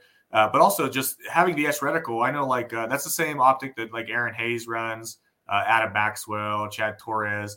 A lot of those guys, they don't even use the illumination on it. So they just use the etch reticle and they go to town. When I was toying around with the idea, I picked one up. I threw in an old AR that I had, and I kind of played with it some. And then it kind of revealed something to me. Now in the middle, I am a rifleman. If there's a target out there, I will hit it, right? It might not be on the first shot, but I'll hit the target. And with relative, accuracy, precision, and speed. But I was playing around with that Spitfire, and then I forget what podcast it was or where. Maybe it was a YouTube thing or something. But it was talking about everybody's running these LPVOs, the 1x6s, running on 6. You're looking at a 400-yard target on 6 power, right? And there's nothing wrong with that. I do it all the time. But then they were talking about getting away from the magnification and realizing how much faster you shoot it because you're not sitting there driving yourself crazy trying to get the perfect hold on it. If you go out to one and you turn your dot on and it's got that little 1 MOA red dot in the center of it and that target's at 400 yards, you're like, okay, I'm going to hold the head, and you just put it on top of the head. The head disappears. 1 MOA on a nipstick plate out at 400 yards. The head's gone. Pull the trigger and wham, hit. It's amazing how much faster you can go when you're not sitting there playing with magnification. And I'm sure this is something that everybody knows, but, I've been watching yourself wobble at 450 yards and thinking, how am I ever going to hit this? Right. Yeah, man. Well, my first at the Vortex Shootout match last year, it was my last match of the major match of the year. The very first stage, the very first day, we go up there. It was a simulated rooftop. It was a 700-yard target. It was the first shot to start that stage. No, it was a huge plate. I think Aaron told me it was 40x40. But at 700 yards at dawn, it was like, wow, okay. This got real. And, lucky enough, I mean, obviously I was cranked to 6 there, but I got the 45 red dot on it. So I didn't have to adjust for the remaining targets, but I went up on there. I had my hold and I forget what it is. I just, cracked one off. There was no wind, no anything, just cracked one off. And I jumped off the roof and went running. And I don't know, I was probably like 2 or 3. You can hear the guy that's recording me. You can hear him laughing. You can hear somebody say hit, and then him starts laughing. I'm already down the thing, pulling off the triggers at pulling off shots at the next targets, the paper targets at 5 yards. So just a fun match and challenge. I enjoy stuff like that. I have no idea where you would have to hold at 700 yards with an etched reticle Spitfire. But I plan on finding out. And it might be at that match, at the Hard as Hell match. I might just go ahead and say, you know what? We're kind of getting off topic here, but the Superstition Mystery Mountain 3-gun match that just happened, it was the most technical 3-gun match I'd ever shot. Typically, 3-gun matches are about speed and, just speed and kind of flow. And this match was not speed. It was not flow. It was having a plan, concentrating on the plan, knowing exactly where your spot was, getting to your spot as quick as possible, but not fast, because if you go fast, you're gonna, have to come back to your spot. Yeah, and efficiency. Yeah, and the big lesson there was, whoever could shoot it without penalties, they're the ones that are gonna win. And I tell you, Mike Whiteside's one open, and I believe he had like 3 penalties or something, which wasn't a ton of time, you know, but everybody had penalties. And so with the Hard as Hell match, the way I understand it and the way that I, you know, this has been years since I looked into it, and I heard a podcast about it recently, was there is not going to be a person at the match that will be able to do everything that the match asks you to do. But there will be one person that can do it, like do one of those things. Yeah. So you might not be able to do every one of the challenges, but one person will be able to do that challenge. Mm-hmm. You know, so they do some unique things, but I'm sitting there going, well, that's going to be an extremely high penalty match. It might be the perfect time to break out a new limited setup and go out there and just see what I got. Perfect time to get in shape too. Oh man, I don't know about all that. From everything that I've heard and seen of videos in the past, I always wanted to do that, but I never felt like that I was in good enough shape within that amount of time to be able to do it. Maybe someday. I still have hopes of getting a shape other than round. Well, hey, you're right. Round is a shape, but you're right. I mean, I'm pretty active. I'm, you know, former special operations. You know, I work out, you know, 4 or 5 times a week. I hate cardio. I do all these things, and I have buddies, you know, Bill Corcoran. Now I'm going to draw blanks on a few names, but they're like, hey, come shoot the tactical games. You'll love it. And I'm sitting there watching the tactical games, and I'm like, yeah, I probably would love it, but my knees and my back would not. Mm-hmm. You know, I mean, and that's the thing that stops me from that. Now, Hard as Hell, it looks physically demanding, but it's not so much that, hey, go carry this 100-pound weight for, you know, a mile and then shoot. It's, hey, you have to get to the next shooting position by crawling through mud. And then when you get to that position, it's going to be an unsupported position, and you're going to be freezing because it's you're wet and you're muddy. Your gun is going to have mud all through it. You know, it becomes a real life scenario versus, hey, carry this heavy weight and you know, see what you can do. You know, I'm not a CrossFitter. I don't think I can CrossFit and shoot a gun, but I think that I can go out there and if I can't, you know what? I'll just push through. And that's the thing. Only 5 minutes. It's a test for yourself. You know, it's not a test that, like, you know, we're both pretty big dudes. I'm 6'3". I weigh about 300 pounds. I'm a farm boy. I heck, when I found out that I made it on the ballot, I actually ran to I got the USPSA email. I run, and then of course I take a couple walking breaks to catch some air, like 2/3 of a mile to the top of a hill, so I could have service to check the email to make sure they didn't tell me I needed to submit something else. Right. You know, so I'm not a sedentary person except when I'm working. But you know, there's no way I'm going to sign up for a tactical, and I'm not going to sign up for Dave Hartman's match, the Big Ben Blast and Dash, because my knees will not do that. Yeah. I would if I was close enough, I would happily work it, do anything I could to support it. But no, this, you know, there's no reason for me to hurt for the next 2 weeks. Right. My wife loves those marathons and 5Ks and all that stuff. And I was trying to figure out a way that she could run the marathon for me, and I would just shoot. You know, because that would be perfect. I would be into it. I'd be into it. My fiance does that. She used to do these zombie runs and stuff like that. But she's 5'4", 106 pounds. Yep. I'm like, those knees don't take a pounding. There's nothing pounding them. You know, of course they are half the size of mine, but still. I enjoy our shooting sports, but I don't enjoy torturing myself. And I found that a lot of these guys will that can outrun me, that can physically outperform me. It's very interesting to see their lack of breath control, because I did martial arts for 20 plus years. Wow. I know how to breathe. And we had these things. We had to run to the top of the berms and shoot at a local multi-gun match.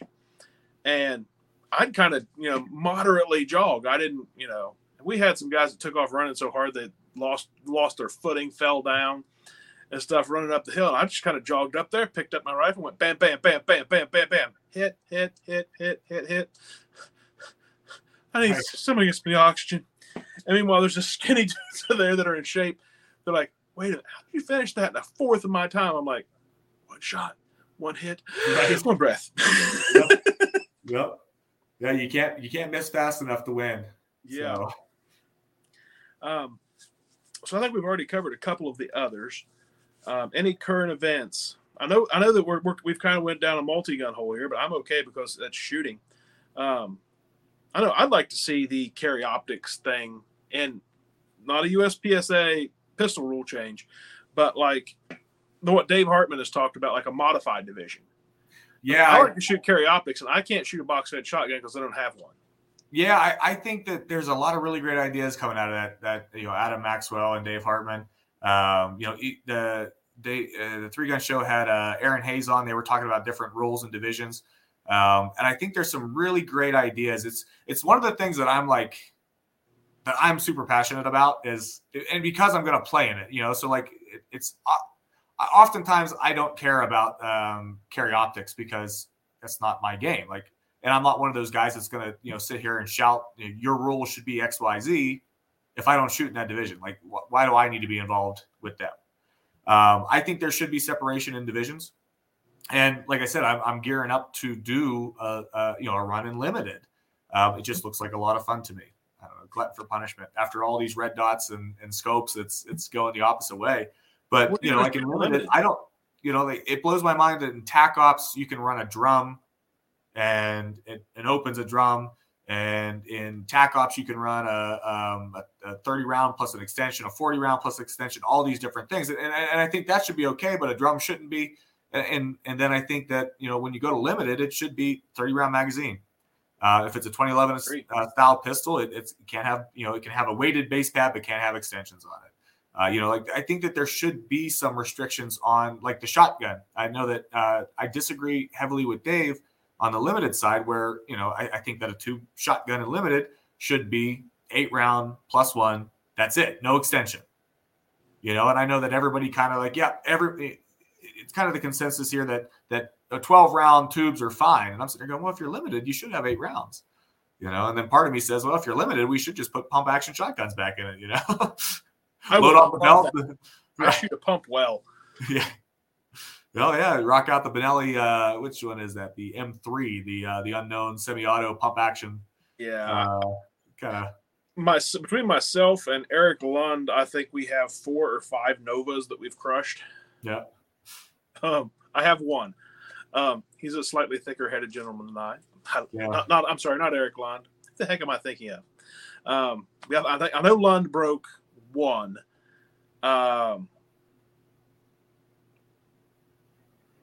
I'm trying. I can't remember the guy's name. He's a phenomenal 3-gun shooter and one heck of a nice guy. Like benches 500 pounds, just huge. And he shoots up in PA a lot. But yeah, I know there's at least 4 or 5 Benelli Novas that have gotten squished. And all of us are shooting 870s again because it's just a matter of that polymer frame. When you practice with, you have to. You got to pump a pump shotgun. You got to hammer it hard. You got to do it often to get your timing down. And that one doesn't hold up. No. But, I tell you, I'd love to rock my original shotgun, the one I got from my dad. It's an old Ithaca Model 37, a little cop cruiser one. It's really neat. If I could find or make an extension for it, that one there, you can slam fire. Just hold the trigger down, and every time you slide the handguard forward, it fires another round off. That'd be a fun one. I came in on a 97 Winchester, so it took me a while to learn to let my finger off the trigger to make another shot. Yeah. And actually, another plug here. Everybody knows Dissident Arms for their box fed magazines, but when I the limited division, they also build Benellis. They build these fantastic Benellis. Land shot one of the Dissident Arms Benellis at the last IPSC World Championship, and I think he ran it in the modified division. Yeah, he shot modified. Yep. Yeah. And, it's M-Lock handguard and carbon fiber extension and all that. So, they make other stuff too. Yep. And I know there for a while that I think it was Mark Roth was making a receiver. Yeah. That you could mount a dot on in the back. Mm-hmm. That's why I thought, modified would be amazing. And there's a lot of shotguns out there that have center ports. They're behind the rear sight, but they're out there. I can't tell you how many hearts that I've broken. I'm like, hey man, if you need to borrow any chokes, I will happily let you borrow my chokes, but you can't shoot those. They have ports in them. And it seems like every old turkey hunter buys ports with chokes in them. Right. And you know, they got a Mossberg shotgun that'll reach out there. They already stuck an extension on it or something. So, but is there any other things you'd like to make in closing? Pretty much to everybody out there, anything you'd like to let anybody know? We kind of skipped over it, but it's how you and I know each other. It's from Team Red Hill Tactical. We're going to hit that. But. Okay. If that was play, I didn't want to miss that because Bob King, he really takes care of me. That was my first sponsor 2 years ago now. Got hooked up with him, hooked up with Brian Connolly through Bob. Mm-hmm. When I built that goofy Springfield XD that didn't fit anything, Bob had a holster for it, and I was blown away. And so that's how I originally got hooked up with him. And I asked for the weirdest thing that he'd ever heard of. Then with the Q5, and then I must have became his favorite customer pretty quick because I wasn't of the mindset of buy once, cry once. I was like, I want to own every gun that there is. So let's work my way up to the actual real open gun. And, so I was always getting a hold of Red Hill Tactical there. And then when I went with, this AK platform PCC, I reached out to Bob. I'm like, hey, like, what's this going to fit? And so we were measuring the magazines, comparing it to the MPX, comparing it to this to find out what magazine it was. He ended up making for the AK9, he made an actual mag pouch for it. So I can rock that out. With the Safari Land ELS, it's one belt. I've got a USPSA style holster. I've got a hooded holster that Red Hill Tactical just brought back out. So my 2011 with a hooded holster and an optic on it. So, he just does anything and everything that we need. I can't tell you how many guys I saw this past weekend with a lot of these props that would, run by a car, get their holster stuck on the side of the car, run by it, and then here comes plastic flying through the air. It's because it's hot pressed plastic, where Bob's with the double layer Kydex, one of the first companies to do that. I didn't have to worry about that. My hood is super fast. It's not like the Safari Land triple retention, whatever the thing is. Yeah. Where it flip forwards, flip backs, locks this way, locks that way. The rule set for Superstition Mystery Mountain was if it has a hood, the hood must be up when the buzzer goes off. I hate that rule, but it's a rule. I agree. I don't get it because, the rule also says that if it is retained, then it's fine. And Bob always puts the stainless thumb screws on mine. If I've got the hood on it, I open them wide up. If I can get away with like a, hey, how are you? And kind of hide the fact that I open up the hood and kind of lock down or loosen the nuts up, I might do it that way. I have two holsters from him, USPSA style, the race cuts and everything. And then the hooded holster there. And, no issues, no breakages. Even one of the things that kind of blew my mind is that he was one of the only people that made VEPR magazine pouches. I'm sorry. I was blown away. I was like, well, this is the only company making VEPR magazine pouches. And then I'm like, I'm looking around and I'm like, well, how long is it going to take everybody else to get on board with this? Because Dissident Arms was really doing a great job. They were making a great name for themselves. They were changing the open game. Everybody was running those plastic clips. Everyone's magazines, when they go on a jungle run, there go the magazines flying through the air, And Bob had the solution for it. He already had it, So when you look at my belt, it kind of looks goofy with it. It's got a drop for the holster. It's got a drop on the other side for the KL-12 mag. I could put a 20 round in there, and it doesn't even make it to my armpit. So I could reach right down there, grab a hold of that thing, slam a 20 in the gun, and go. But I don't have anything negative to say about Red Hill Tactical or Bob. I think that, he supports the sports, the sport that we do. And regardless, USPSA, his name's on like 6 matches this year, which is fantastic. Oh, that's just a start. Yeah. And that's fantastic. And then he sponsored at Superstition Mystery Mountain, 3-gun, SMM3G. He sponsored a stage. Unfortunately, it was the stage that I did really poorly on, so I don't know that video will ever surface and see the light of day. Okay, so what you do is you just crop little snippets out of that. And I have to crop about 90 seconds out of that stage. Okay, so 10 seconds of awesome video is great for the gram. Yeah, and that's what it kind of comes down to. But he comes out with all these cool things. That new thing that he just came out with, the button release. holster. I'm really excited to see that. I'm checking my mailbox every day. Yeah. I hope by the time this airs, which will be the Monday before Multi-Gun Nationals, that it will be here. I'm really excited. I think it's brilliant. I think the way that he did it there with the, hey, look, this is the heaviest allowed production pistol in USPSA. Yeah. Check it out, you know? And he asked me, and I don't know if there's going to be one in my mail or not, but he asked me, he says, hey, do you have a pistol that you run a light on? I said, yeah, but I mean, I can't use it in anything because it's too heavy. I've got that Q5 steel frame with the TLR H1 on it. So, I mean, the thing is, yeah, it's a lead brick. And he says, I think I got something for that. So I'm excited to see the same thing. I check my mailbox, and if there's one in there, then awesome. You know, I'm going to have to find a night match to shoot. If I have one, I will be running a light bearing gun at the match. Yeah. Unless I figure out, because I'll have, just like you, I have a 3-gun pouch that doesn't have the cut in the front. Then I have the next level up of, I have the old style level 2 where you hit it sideways.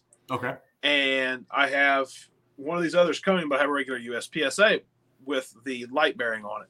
And it was kind of funny. I ordered that like a week before USPSA announced their stuff, just because that's what I wanted to carry with in the wintertime on my farm. So I'm planning on running a light. I ran a light on my limited gun and stuff. I don't dislike it. And I figured out a few things. Hey, why not? You know, the holster's cool. Yep. So I also figure I'll be running, if I don't run the light holster, I will be running the retention holster. But honestly, at this match, I can't really see any reason to run a level 3 holster. I may get down there and there'll be something that's sketchy, and I'm like, I gotta, because I don't see any slings and I don't see any crazy props or obstacles, so I can just run one of those screws down a little bit. But if I can get the hood latch, I don't know if I think he's calling it a push button, but I think the hood latch would be really cool, because Bob and I were both car guys growing up, so it really is literally a hood latch. It's like the pop-up hood pins. Yeah, I was wondering. It looked just like it. You know, it's I don't know that I would run that in a match. I for years I ran just the USPSA style holster for everything. I never had an issue. A knock on wood. Never an accident. Never a drop. Never anything like that. And then I saw my buddy last year at the Vortex Shootout. I saw his pistol flying through the air. And I was like, maybe I ought to take a look at something different. You know, he was running a competitor's brand, so we could say that the competitor's brand is the reason why it went flying through the air. But, I've been very lucky, but I tell you, and it was quick, too. I mean, it was within a couple weeks I had this thing. So I had plenty of time to practice with it. I took it to some USPSA matches, and it slowed me down a little bit with the hood. I don't know, the safety. I'd rather slow down half a second, get the hood open, than DQ a match. So especially when they cost $2,000 to get out to. Yeah, I always tell people, do you know what the best thing, the first thing that's required for you to win the match? They're like, what's that? I want to win. Don't get DQ. Yeah, finish the match. And they're like, well, everybody's looking to DQ. I'm like, no, there's just stuff happens. I've been sitting side by side with some of the world's best shooters, and I've watched bad luck happen. I don't really want to throw out their names. I watched one guy sit down in a chair, and kind of get this weird look on his face. I'm like, "What's up, man?" And I was ROing him. He's like, "I think I dropped my gun." No. Yep.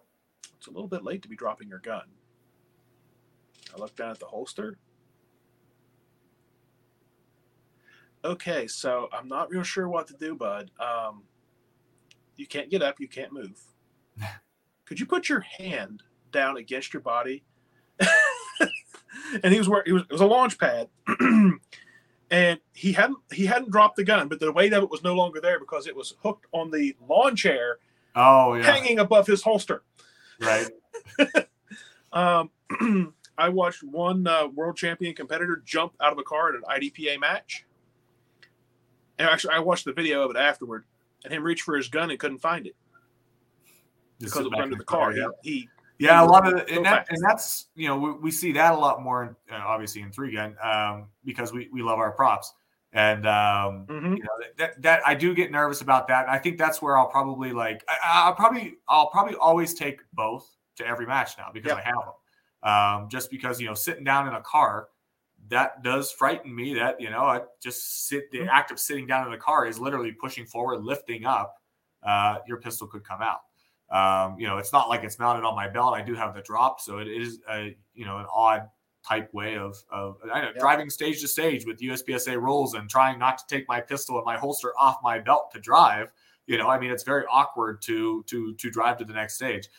So, you know, having that hood for a prop like that is, I think, a must. But yeah, I mean, it like I said, and going back to Red Hill Tactical is I don't know that there's another better product out there. And for anything, you know, like, I've got a Tanfolio Phantom, I think is what it is. Right. No one has, but Bob has a holster for it. Yep. You know, so and it's like, oh yeah, by the way, Bob, I got this Tanfolio Phantom, but I also have a you know, a light on it. You know, and he's like, okay, which light? You know, and he has it. And if he doesn't have it, I don't know if he's still doing the custom. I think he's putting out so many products right now that I think that it's he's kind of just doing like the production style stuff, and 2011 type stuff, you know. But he was doing some custom stuff there for a while, and I mean, yeah, for a long time. If you had a picture or something you wanted, he could get it on Kydex. And the reason he stopped that wasn't him; it's that what was happening is not everyone would turn out. And that would increase lead time. It would increase the cost.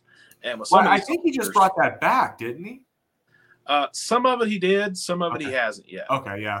If he found a new supplier that was reliable, I'm sure he would. Either he has or he would. No. I tell you, one of the other things about Bob, too, is that he loves the sport.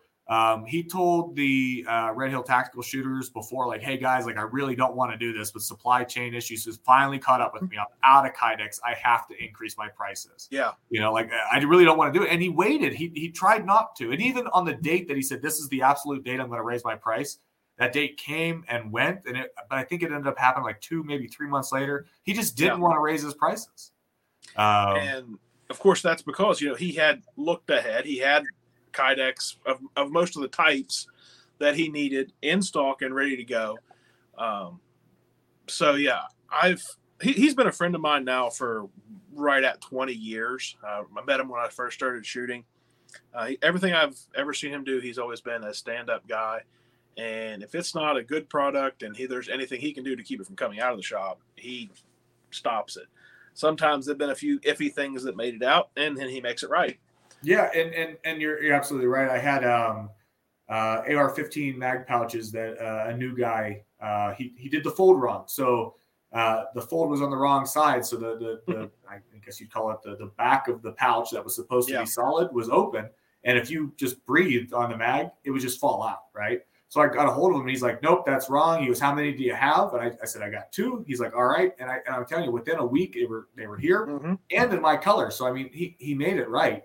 And like that. I mean, the guy is just fantastic. He's a real stand-up dude. So with that being said, do you have a sponsor code for Red Hill Tactical that you'd like to share? Sure. It's Wisecrack10. It gets you 10% off.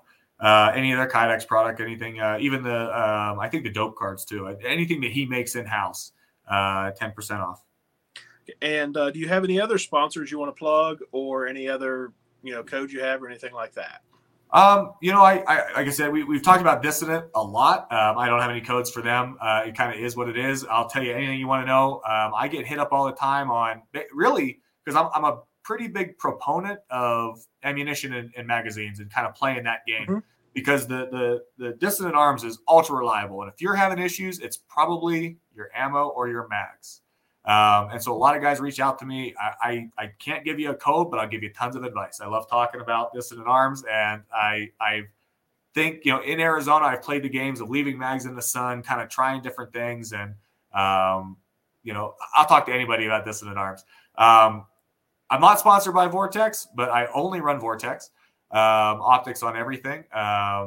They took care of me back in when I was 18 years old in Pennsylvania. I had a 243 up in a tree stand.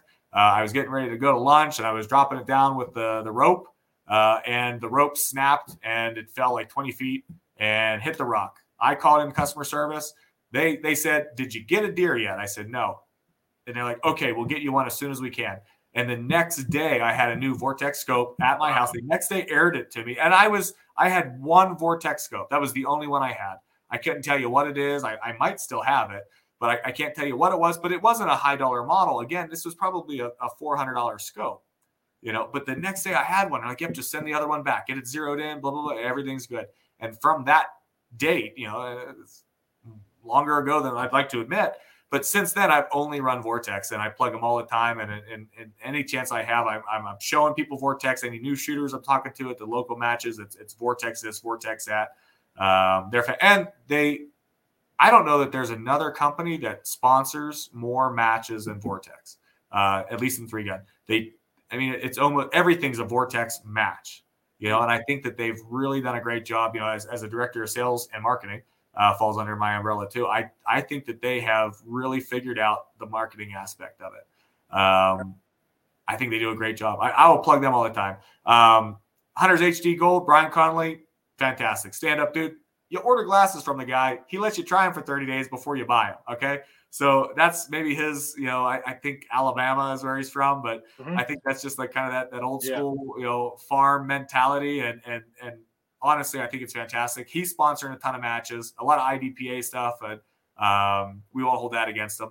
But, you know, the lenses make a huge difference. And you know, people always ask me about him at the three-gun match. At USPSA, I think it's a bigger thing. Three-gun, people are you know, we're like maybe a year behind on some of this, like, ancillary, you know, type things, like the glasses or ear pro. Things like, you know, we're all running foamies. I love foamies, but I know that there's a lot of better options out there. You know, I had these like blue and red tinted glasses, and hey, it was fine. If I got hit in the face, my eyes were protected. But those Hunters HD Golds, it's unbelievable. I was at the Pro-Am. The first match I had was 2 years ago. The first match I had the Hunters HD Gold, they had that red clay dirt, and they had these triple pepper poppers, these little, you know, 4-inch wide Slim Sammies. Ooh. At 100 yards, you had to shoot offhand with a rifle. And they're orange against the orange clay. And with my glass, and the sun was coming at me. So it was coming this way. I'm shooting this way. It was the perfect storm of what's going to happen, right?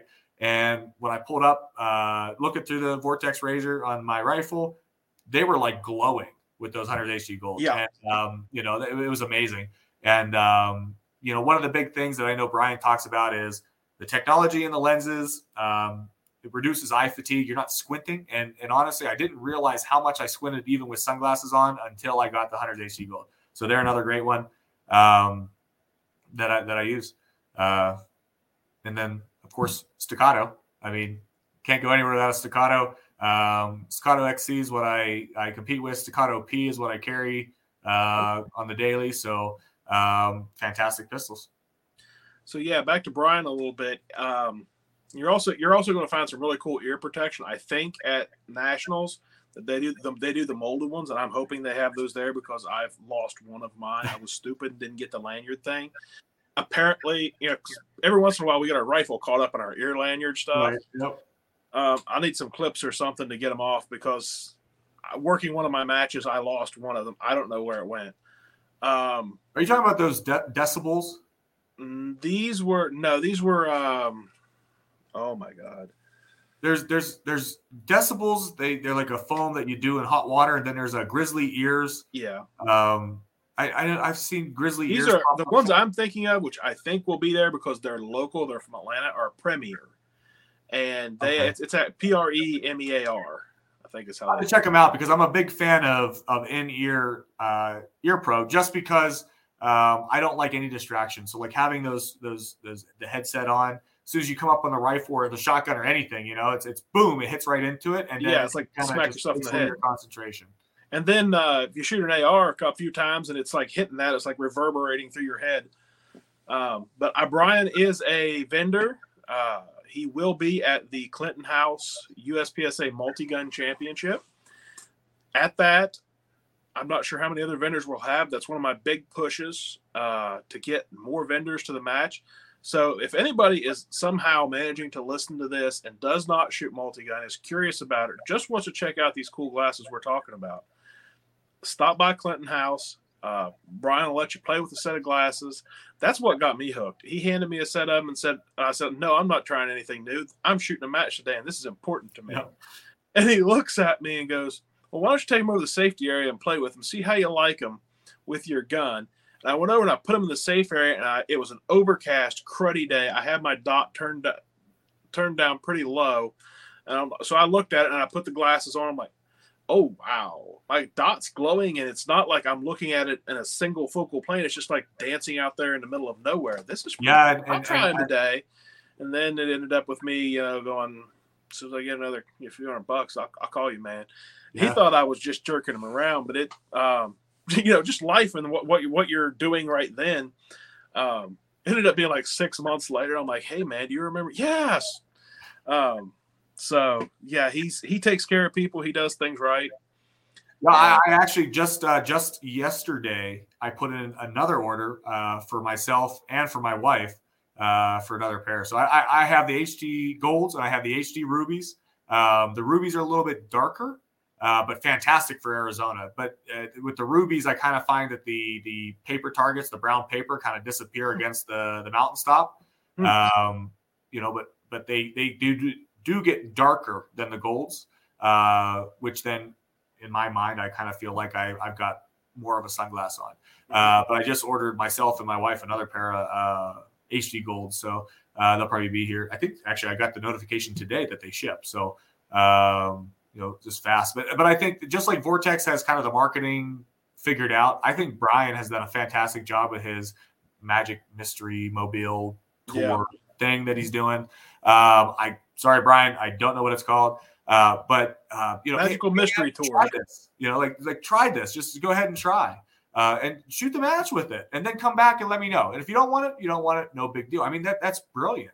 Try before you buy type situation. And then I also think it's cool that, he's just like, hey, man, I've got all these guns in here. They're all zeroed. So if yours goes down, I've got one. Probably that's the same that you can borrow and shoot. I know he's got a Dissident Arms KR9 in there. So if anything happens, you've got that. Dare tempt me to that. Yep. So I'll be shooting on staff day. So hopefully he won't be there and I won't even be tempted. Ask him. It's a bright gold KR9 Elite. So. Oh, that could be terrible for me. I do need to spend money traveling some of these matches to campaign so I can get elected. Right. I spend all the money on a shotgun before that happens. That can't happen. That won't happen. Oh, well, hey, they make other things other than shotguns. The KR9s, they're a full IWI dealer. You can order any IWI right from Dissident Arms. If you're into shooting AK matches, which are, I've not shot an AK match yet. But they look to be so much fun. And you want to talk about props and everything else. It looks like it's going to be a blast. So, like I said, I'm going to work the Kalash Bash, Texas. I've heard they're doing another Kalash Bash in the east somewhere. I think maybe at Clinton House. I'm not sure. I think that's kind of where it started was, you got Red October Cold War in Phoenix. Up at Rio Salada, and then you got the Red October in at Vegas at Pro Gun. So a lot of AK matches that look like it's going to be a lot of fun. So like I said, I'm shooting the Dissident Arms Galil Race 556. So it's their quote elite model, elite just standing just meaning competition, like full competition conversion on it. So really excited about that. Yeah, so I'm excited about our upcoming shooting season. I definitely want to thank you a lot for coming on. I really appreciate it.